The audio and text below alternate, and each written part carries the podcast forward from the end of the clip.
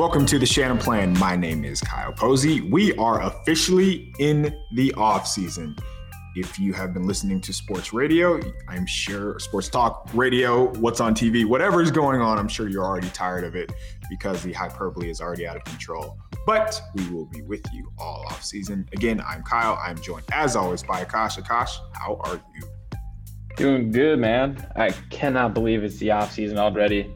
I, I, like most of our listeners, probably miss football already, and I just want to fast forward, you know, through free agency, through the draft, and just right back into September, and we can get into Week One. But you and I both coming off of some pretty big Super Bowl losses. Uh, the wallet is hurting a little bit after Sunday, for sure. All we needed was the freaking the holder to hold the ball to catch the ball, man. Do your job, and we cover, and we're good. Unfortunately, special teams isn't a real thing. so we were hurt. All right, let's talk about the 49ers. So, what we are going to do today is we're going to look back at last offseason and just talk about some of the moves and the transactions that the team made and see how it paid out, played out, and see how it affected this season. So, let's dig into it. And as always, it has to start with the quarterback because that's where the offseason, you know, they moved multiple first round picks for a rookie who did not step onto the field. And because of that, it it was just it created a dynamic and a different dynamic in the locker room. And it seemed like it was tearing locker room apart at first. And at first we saw Trey Lance have a package, and then all of a sudden he didn't play for her until the 49ers actually had to have him on the field after Jimmy Garoppolo injury later on in the season. So uh, the decision to keep Jimmy on the roster, I feel like is a good place to start because you you you're not going to trade for a rookie in this this situation and not have a veteran. The decision again to you know keep Jimmy and not roll with a backup quarterback who was on a lesser deal, and at the same time, Jimmy's been with his team for a few years. He's battled through a bunch of different things with the team, and I think most above all, he has the respect of the players. And I I would say that Kyle Shanahan kind of sold that aspect short. The team element, you know, these guys are humans and they are boy. Like Trent Williams, George Kittle, like your best players are probably two of Jimmy's biggest supporters. So when that happens, um, again, it's just going to create a different dynamic. So in hindsight, how do you feel about the decision, uh, their quarterback decisions in general, and how they handle it? I guess about eight weeks eight weeks into the season when they were in Chicago and they were down in that first half and it looked like their season was about to end and Trey Lance was going to come in the following week. It looked like the plan was a disaster. You and I were critical of the head coach Kyle Shanahan for how the situation was managed. We thought it was mismanaged in the offseason, that they tried to do too much, that they were trying to balance two different things, win at the same time, develop a young quarterback um, you know, some players admitted that it kind of, you know, the outside noise got into the locker room, and that's why they had the slow start. They didn't really necessarily have an identity on offense, right? They had the Trey Lance package, and it was just Kyle Shanahan was off, you know, uh, off his kilter as a play caller. He just couldn't find a rhythm. So it looked like every, it was just too much for him and the team early on in the season. So it looked like the plan was failing. But then they turned it around. Jimmy Garoppolo started to play a little bit better. The offense you know, punted on the Trey Lance package. They started to run the ball more effectively as the season went on. The defense started to play well. And next thing you know, they're rattling off wins. You rattle off two road playoff wins. You get to an NFC championship game. I'd say so far the plan has worked, right? There's two halves to the plan. The first half is keeping Jimmy Garoppolo and trying to win in 2021 as many games as possible, get to the playoffs. And you and I said it'd be a successful season if they got to the playoffs, they won a playoff game, hell, they won two playoff games. They knocked off the one seed on the road, however they did it. And so I'd say it was a successful season, but that's just the half that's just half of it. Now the second half of it depends on what Trey Lance turns out to be. And unfortunately, you know, he didn't get a full season of true development in terms of being the starting quarterback as a rookie. He got a couple games, which is really good still, because you still get two weeks of full preparation as a starting quarterback. And so that's the biggest question mark. This offseason, can Trey Lance improve upon his, you know, his footwork? Can he get more, you know, familiar with the playbook? Can he just be more comfortable in the offense, get comfortable with his receivers? And can he hit the ground running next season? And if they're able to do that, if they're able to do the Alex Smith, Patrick Mahomes thing, which is a really tough comp, but if they're able to live up to like 75% of that, then I would say it's a successful plan. But so far, I'd say half of it's successful, and the second half is kind of a we, we'll see. Yeah, I mean, since December, from whether it's Fred Warner, whether it's Peter King, we've heard that, you know, Trey Lance is killing it in practice. He's doing this, he's doing that. And then as recently as Wednesday, Jay Glazer came out and said the same thing. Like the team is loving what they've seen from Lance. And, you know, he's, I, I don't want to say overachieving, but I want to say what I want to know is how much stock do we put into these words because we can't see these. We, can't see what's happening. We can just go based off what we've seen Lance do in a regular season game. And I thought, you know, he played above average for the situ considering the situation against the Texans. I thought he showed that, you know, he could be a high level quarterback. He showed good processing. You know, there's always going to be questions about his accuracy, but again, uh, that was his second start, so it's tough to put too much it's tough to you know critique him too much in that situation, but he has to hit. Like for this situation to work, he has to be a guy. And I don't. I'm not saying he has to be like a top five Josh Allen type of quarterback who you know just plays out of his mind in the playoffs. But he has to play at a level where the 49ers are consistently in the playoffs. And I and that is probably a big ask for a 21 year old but when you move multiple first round picks for him and they are a playoff roster, even, you know, no matter what happens this offseason, they're still going to be a playoff roster heading into next season. So that just puts the onus on Trey Lance to perform. Yeah, I agree with a lot of what you said, um, just as far as the first half worked. Like they made the playoffs. And not only did they make the playoffs, they got to the NFC championship and they they should be in they should have been in the Super Bowl. We could make an argument that they we should be talking about the 49ers being Super Bowl champions because I don't think that they're, they're losing to the Bengals. Um, but we could play the what if game, you know, till we're red in the face. So I uh, don't want to go down that rabbit hole too far. Okay. Um, I again it's easy to critique this in hindsight, but I feel like the the lack of Shanahan didn't account enough for the human element, and that was probably the biggest loss in this whole QB situation.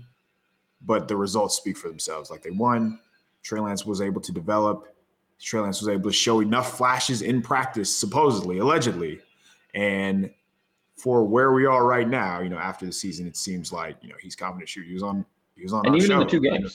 Yeah, yeah, and I mean he he scored, and I guess if you want to take an optimistic view from this, Shanahan's aggressiveness from a play caller, from a fourth down standpoint, like they went, it went from, yeah, I'm okay with punting. I'm okay with being a conservative coach. Like he is a conservative coach, and just you just look at the numbers, and that just went out of the window with Lance under center. So hopefully that is a sign That's of things nice. to come. Hopefully, you know, he's going to, you know, be just be more progressive and just look look for reasons to rely on a guy with who is athletic, who has a big arm, and you know, just built the way that the 49ers should play, you would think um, he would remain aggressive with Trey Lance Anderson.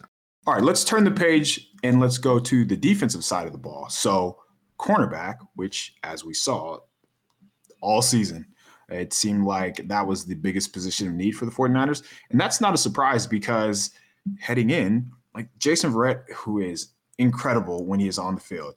The 49ers couldn't have asked for a better performance from a cornerback in 2020. At the same time, the odds of Jason Verrett, knowing his injury history, remaining healthy for another full season, just they were not very high. With that in mind, the 49ers addressed the cornerback position, you could say, but they waited until the third day to do so of the draft. So Ambry Thomas did not play football in 2020. Deommodore Lenoir was not thought of as this athletic, or when I say athletic, he didn't have enough speed to be able to turn and run with outside receivers. So those are the two main critiques from your rookie cornerbacks. They're probably not going to be able to produce. And even if they were, they are rookie cornerbacks. And they that is a tough position to come in, hit the ground running in the NFL. So uh, there were no free agents. Well, I lied. There were free agents, but they the free agents that the 49ers brought in they didn't sign them until pretty much the season started, like Josh Norman, for example. So um, the cornerback position is a position that the 49ers have neglected for going on two decades now. And for whatever reason, in a passing league, in a league where we, I mean, watch that that AFC divisional round where you have Josh Allen, you have Patrick Mahomes. Shoot, the 49ers just played Dak Prescott, Aaron Rodgers, and Matthew Stafford in the playoffs.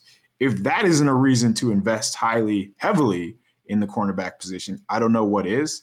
But I feel like that should be, you know, they should get more than a slap on the wrist for again just failing to and this is tough just because they put so many resources into their defensive line and you can't, you know, you can't there's a salary cap, so you can't put all of your resources into every position.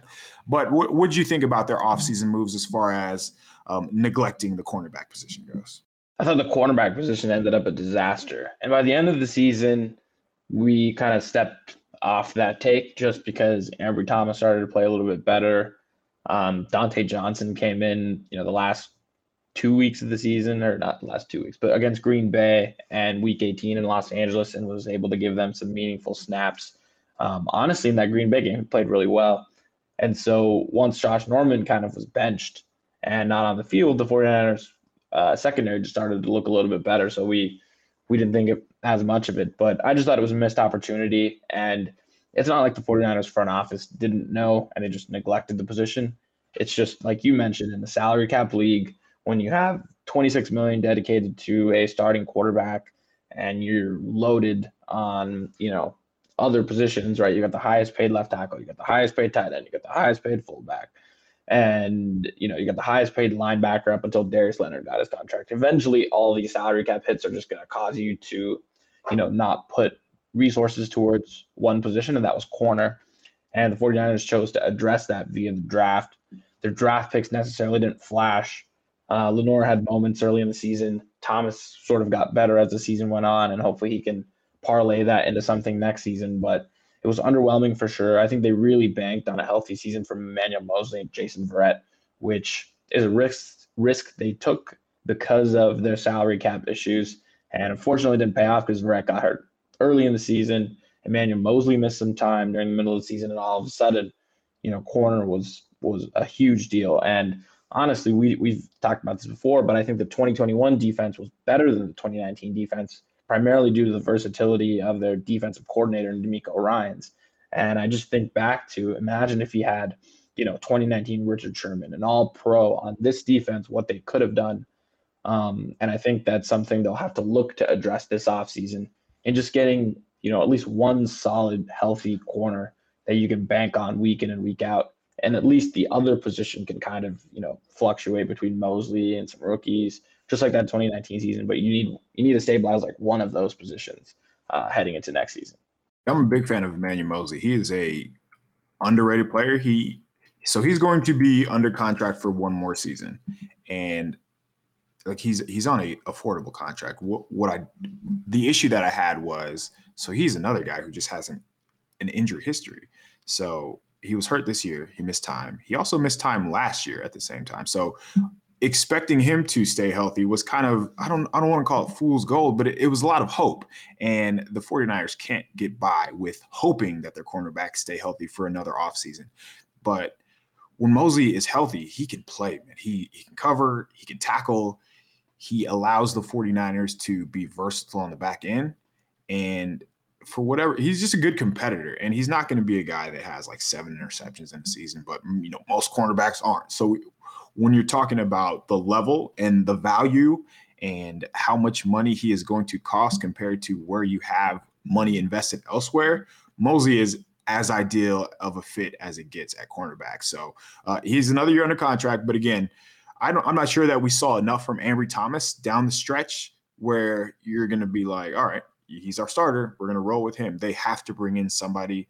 And I don't know if that guy's going to be like a JC Jackson or Carlton Davis because they are going to be expensive. But I am with the money, assuming that the, you know they are able to move Jimmy and they're free up that 25 million.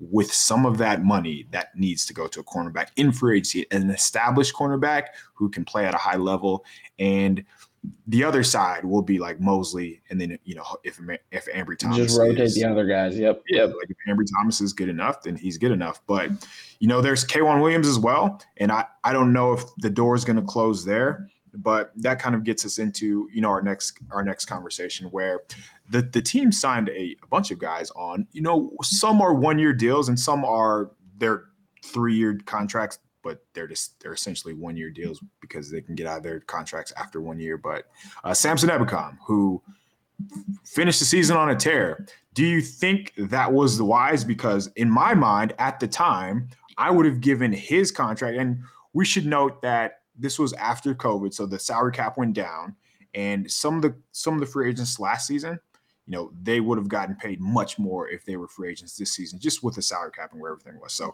I would have given Ebukam's money to a cornerback. And that's not hindsight. I would I said that at the time. Ebukam hadn't played full-time edge rusher anytime throughout his career. So it was always going to take him time to learn the position. And boy, did he ever. So he came on hot and he finished strong. I believe he had a sack in what, like seven of his last eight games or something, something yeah. crazy like that. So kudos to him.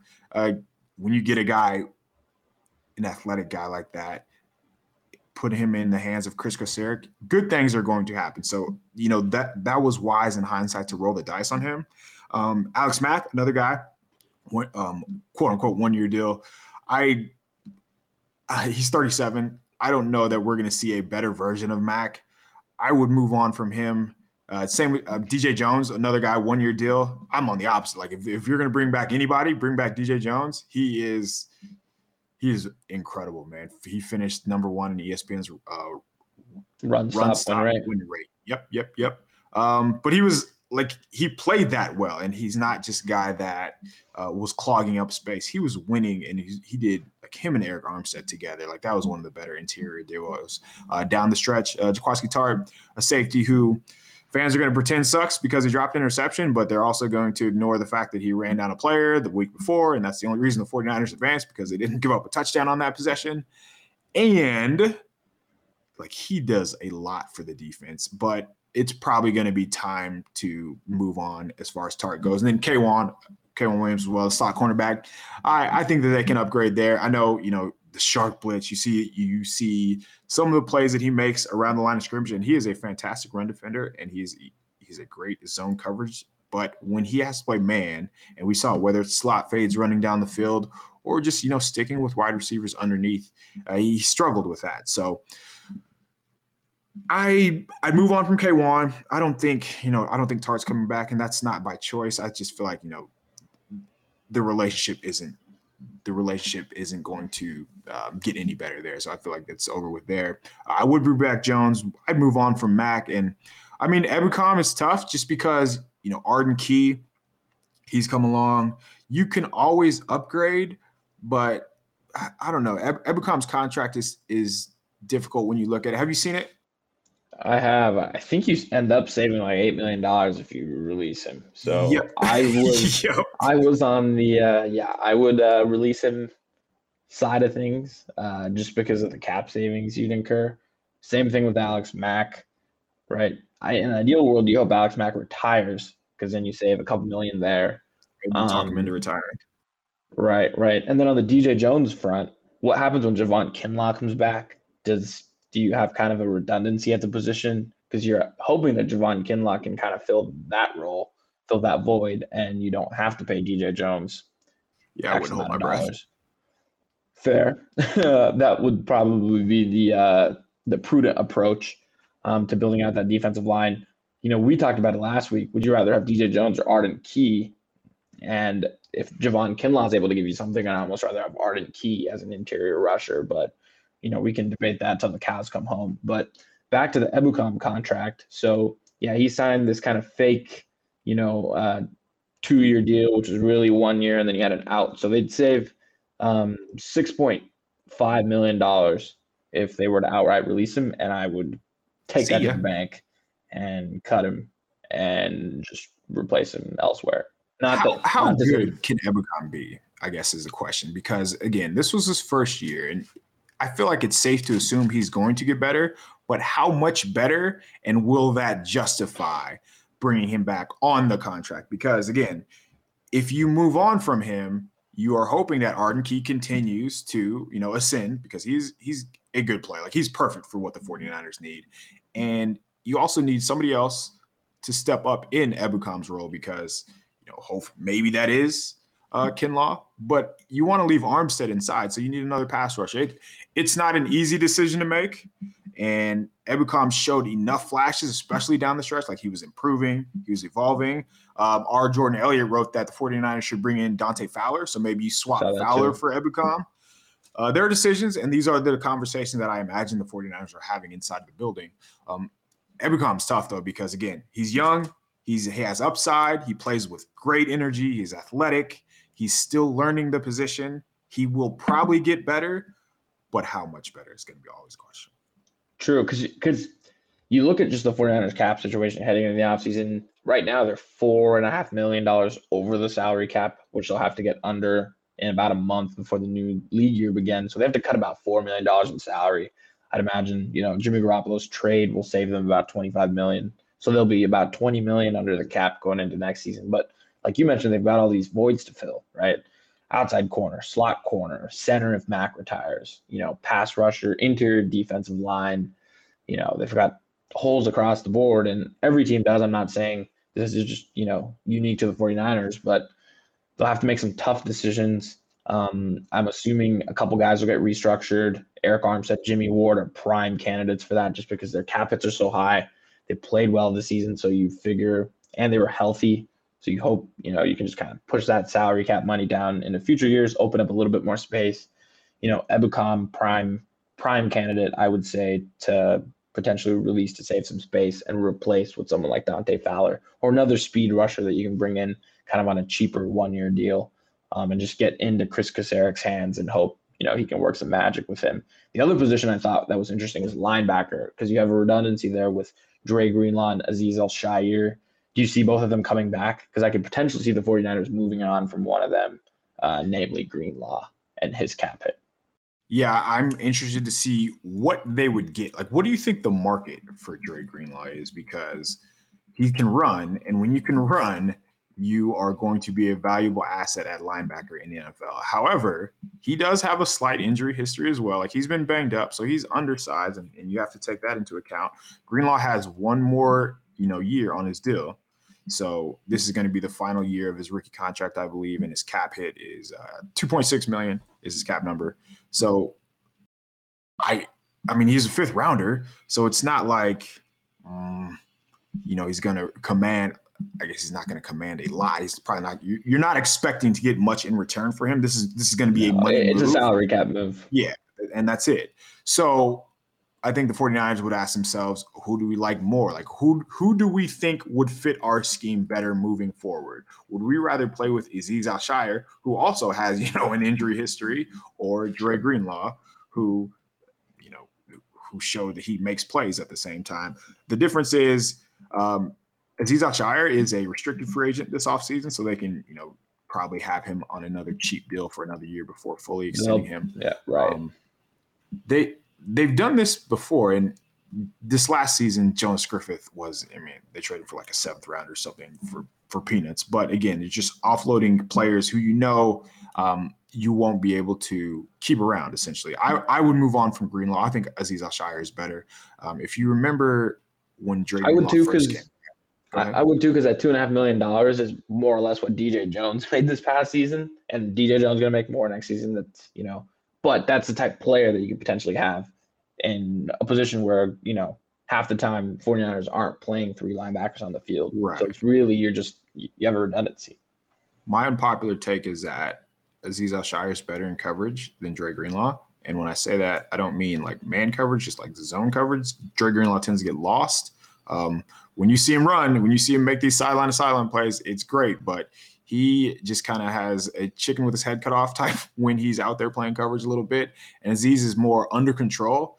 Um, he's not the greatest in coverage, but they have Fred Warner, who makes up for a lot of issues and masks a lot of the issues that both Greenlaw and Azeez Al-Shaair um, had this past season. So, yeah, I think I think Greenlaw is it, and that's a good point as far as replacing that 2.6 or whatever million it is, and using that on like I, I don't want to call DJ Jones a lower level free agent, but if you have DJ Jones, a defensive tackle, I don't care who the linebacker is behind him because he is going to cover them up or eat up blockers. And now you don't have to worry about, you know, Greenlaw, Azeez Al-Shaair, Warner having to take on blocks. So, yep, that that's what I would do for sure. That's a good call. All right.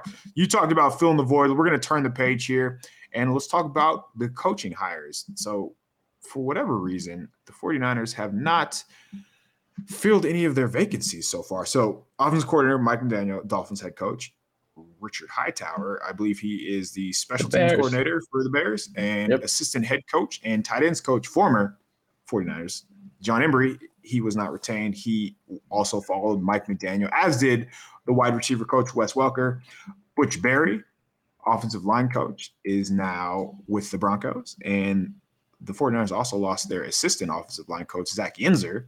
He went to be the offensive line coach for the University of Kentucky. So, 49ers have a lot of the only addition that they've had added to their staff is former Chargers head coach Anthony Lynn, and fortunately, he's also the offensive coordinator for the Lions last season. He's going to be the assistant head coach, but there are a lot of holes to fill and a lot of vacancies to fill. With the combine coming up in a couple of weeks, you would think that there are going to be moves made here soon. Uh, what's the holdup here? What's going on? The 49ers typically like to go about this in, you know, having every vacancy filled on their coaching staff and they make one official release saying we've made these changes to our coaching staff and they've got like all the names right and so my guess is that's kind of the holdup in trying to get all the interviews done all the names filled out um, and i think most of the concern for 49ers fans on the offensive side of the ball they see Jon Embree's gone wes, Wel- wes welker's gone mike mcdaniel's gone the two offensive line coaches are gone and all of a sudden there's you know who's Kyle Shanahan going to backfill these guys with? But I would definitely say you know just be patient because Anthony Lynn, um, even though it's not officially you know uh, announced, uh, has been brought on. I'd imagine he's you know the run game coordinator slash assistant head coach. I imagine that's his title. Um, they're going to promote some guys internally. We've mentioned them. Leonard Hankerson, who was a quality control coach. He was a wide receiver for the Shanahans back in Washington. I'd imagine he becomes the wide receivers coach. Then we've got Bobby Slowik, who has been a quality control guy for a while. He's been around the Shanahans. He was a passing game specialist this past season. I imagine he becomes the passing game coordinator. So now you have your LaFleur and McDaniel of the future with Lynn and Slowik. And then the last guy is Klay Kubiak, um, who's one of you know 50 Kubiaks in the NFL. But he was a defensive quality control coach which the Shanahans like. They like their offensive guys spending a year on the defensive side of the ball so they can see that side of it as well. Then they'll bring him back on the offense. I imagine, you know, he's got some title on the offensive side of the ball as well, working with quarterbacks or the passing game. So now you've got the majority of that staff filled out. You still haven't, you know, a hole at tight end, um, tight ends coach, which I'm sure they'll fill with somebody. The, the Shanahan Kubiak tree extends uh, far, so I'm sure they've got connections um, to bring someone in. I think the big question mark is probably special teams coordinator, right? A lot of the veteran names that we've mentioned have been hired. So now who are they going to go with, right? Rich, Rich Bisaccia is gone. Joe Judge is gone. Obviously, Richard Hightower, Chris Tabor. Um, uh, so a lot People of wanted names, Joe Judge, but he returned. He went back to the Patriots too.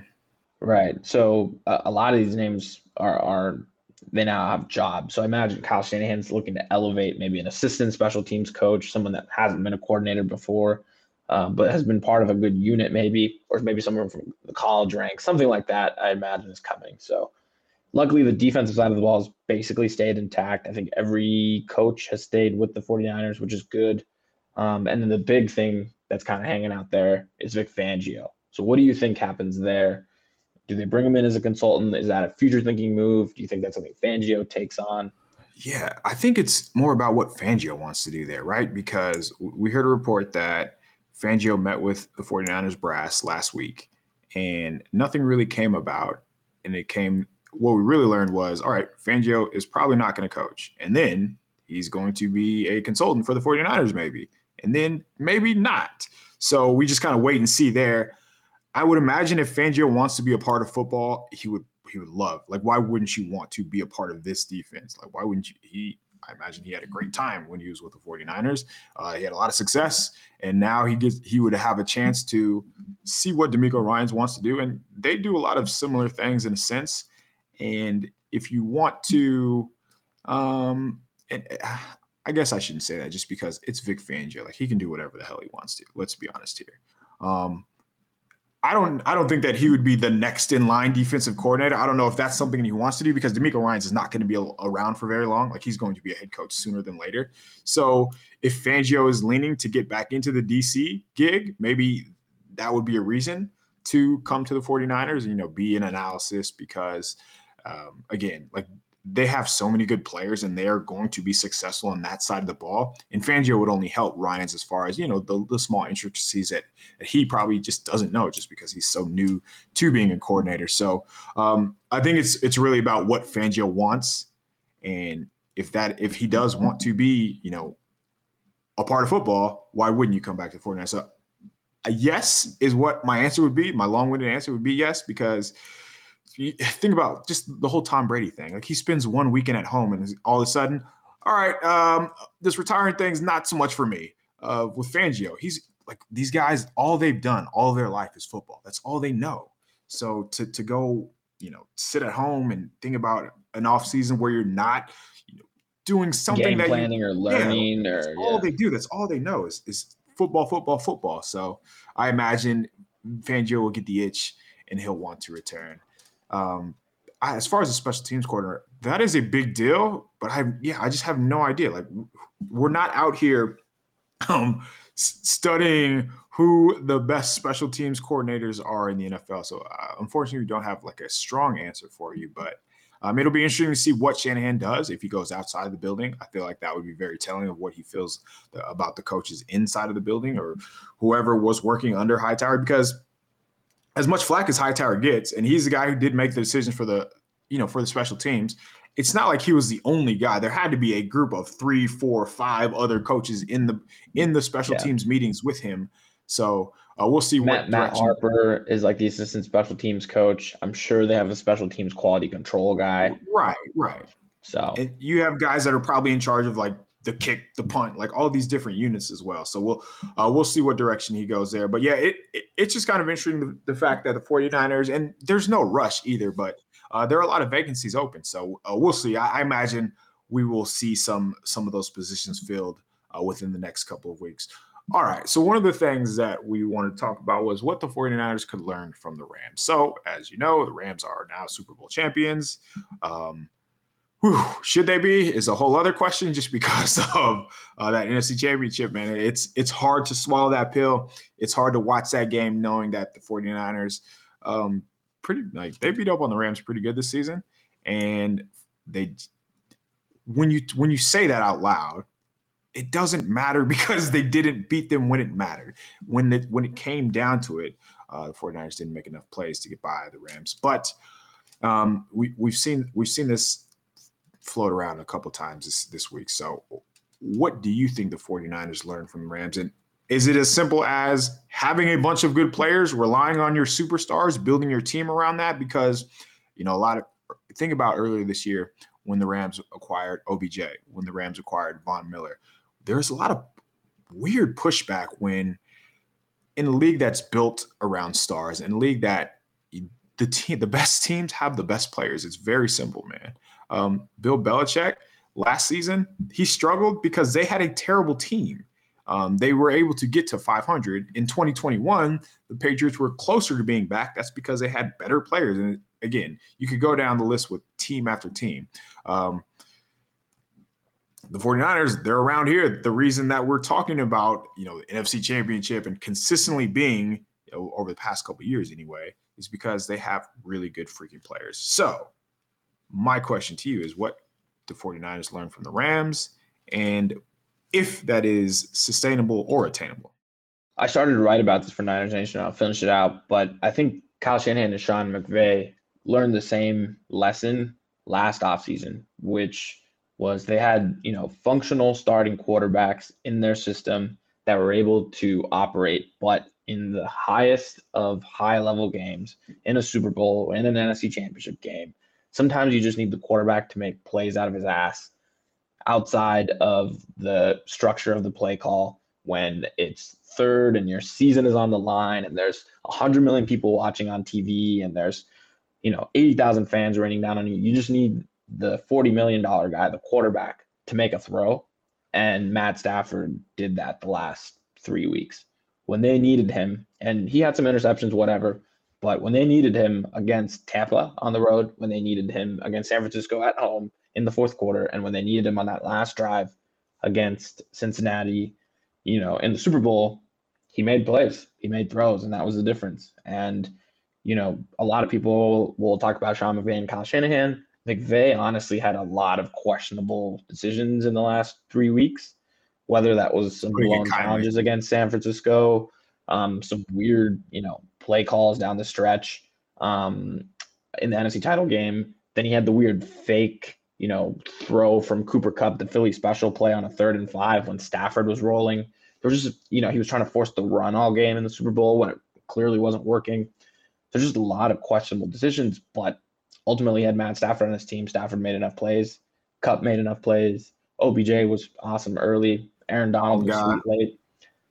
And that was the difference. And, you know, the big lesson that the 49ers can take away, because they have a ton of talent on their roster, too. You know, the names might be bigger for the Rams because you say OBJ, Von Miller, Aaron Donald, you're like, wow.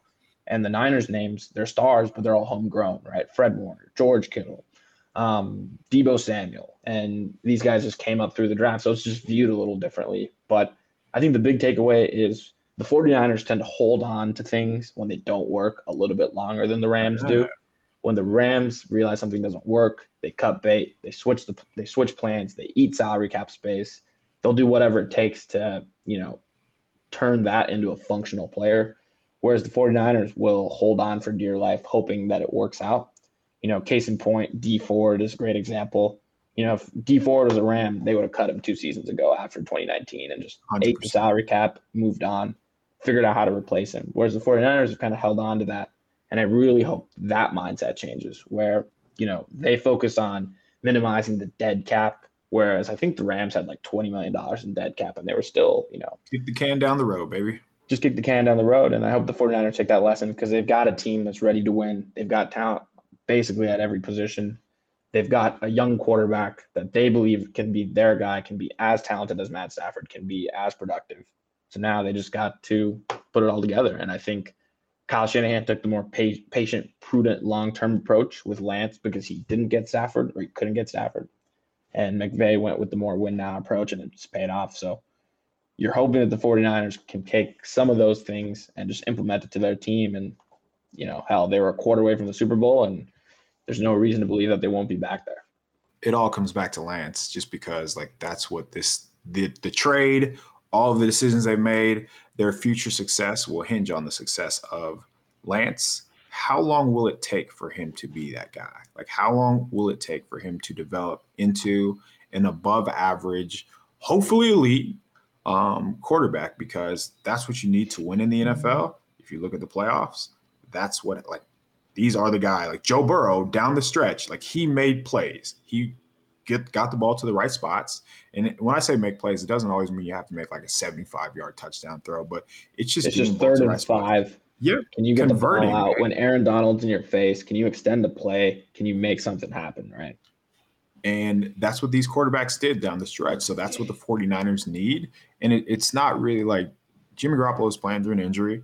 Like he he did a lot for this franchise. He did he a lot did. for this organization. But at the same time, like we can we saw on the field, you know, when they needed to, for him to make plays, even in the first quarter of on the first possession, I feel like it was where he airmailed the one to Kittle. Like those those throws happened far too often for us to ignore. And uh, and you know, with Lance, there there are going to be mistakes. There are going to be inevitable blunders. There are going to be plays where you're wondering what in the hell were the 49ers thinking when they gave up Trey Lance, or when they traded all that pick for Trey Lance? That is going to happen, and you have to acknowledge that. Like, we have to be ready for that. At the same time, there are going to be plays where you're like, whoa, why was he not playing last year? So, what I want to I want to see the consistency where we get to the level of where it's just Trey being and I don't even I don't even want to name a comparison just because I don't want to put that on him. But do you feel like it's fair to say if he doesn't end up as like a top 10 quarterback, this was this was all for naught. 100%. 100%. He's got to be significantly better than Jimmy Garoppolo because I feel like you can talk about his play or whatever, but there's some intangible element that Garoppolo brings to this team. He was really good on third downs earlier in the season. Unfortunately, that kind of you know uh, fell apart in the NFC title game. But there were things that he brought to the table that helped this team win. And Trey Lance is just going to have to be significantly better than that. And you know uh, the bar is set, right? Jimmy Garoppolo, you could I don't know how much, you know, what percentage of it he's responsible for, but the two times he's been healthy, they've, you know, ended up in the Super Bowl and they've ended up in the NFC Championship game. So Trey Lance is walking into a situation with high expectations. So sky high. You know, it's going to be disappointing if he starts all next season and they miss the playoffs, for instance, because most fans will look at him and be like, hell, we were just there with Garoppolo. Why couldn't this more talented, you know, more physically gifted player get us there? And so that's that's a really tough part for a 21, 22 year old to be able to have those type of expectations. But that's what's going to be placed on him, given how good this team is going to be, given how talented this roster is going to be. They're going to be expected to win now. They're going to be expected to make the playoffs. You know, you look at the Super Bowl odds, they have the fourth shortest odds right now. Just nuts. They have the second shortest odds in the NFC behind the defending Super Bowl champs. That tells you what Vegas thinks about this roster, by the way. Right. And you know, that's a lot of pressure for a 21, 22 year old to handle. And by all accounts, it seems like Trey Lance has the character and the personality to be able to handle that. But, you know, until, you know, you know, if they were in a similar situation to this season where they're three and five, bullets are flying, the adversity's high in the locker room, et cetera, is Trey Lance gonna be able to, you know, weather through that storm like Jimmy Garoppolo was? I'm not sure. So that's that's the unknown that's you're like you just don't know until Lance plays a full 17 games what this is going to look like. Could look better, could look worse, could look the same. You just you just don't know. But you're hoping when you traded three first round picks for him and you bet on the character, you bet on the physical tools that it ends up working out. We'll see, and that's all we can do. We'll wait and see. Um, there's going to be an enormous amount of pressure on that kid next season, and how he handles it will be interesting. I want to see how he deals with the media. Um, I want to see what type of pushback he gets from the fans because there's going to be inevitable pushback when he throws multiple interceptions, when he misses a throw, when he takes a sack that he doesn't have to, like all those type of things that rookie quarterbacks, younger quarterbacks do. Like those plays do happen. And at the same time, I want to see you know how the players rally around him. I want to see um, if we see the same type of support from Jimmy. And, and again, you have to earn that. So that should be noted as well. And again, it's a bottom line business, man. People want to see you win. People want to see, you know, they know what the 49ers are capable of. They know how successful they have been in recent seasons. And I want to see how much of the blame Trey gets and how much credit he gets at the same time. Um, it'll be fun. We have a long way to go this offseason. Please stay with us. Uh, we will by the next time we talk to you, for all we know, there will be a Jimmy Garoppolo play uh, trade in place. It, I feel like that's going to be coming down the pike soon. Um, it we haven't really talked about his no trade clause, but it, I believe that's March 16th. Doesn't, is that doesn't necessarily matter? Yeah, it's March 16th when the new league year begins, but the combine is March 1st to March 7th, which is, which is basically really go down.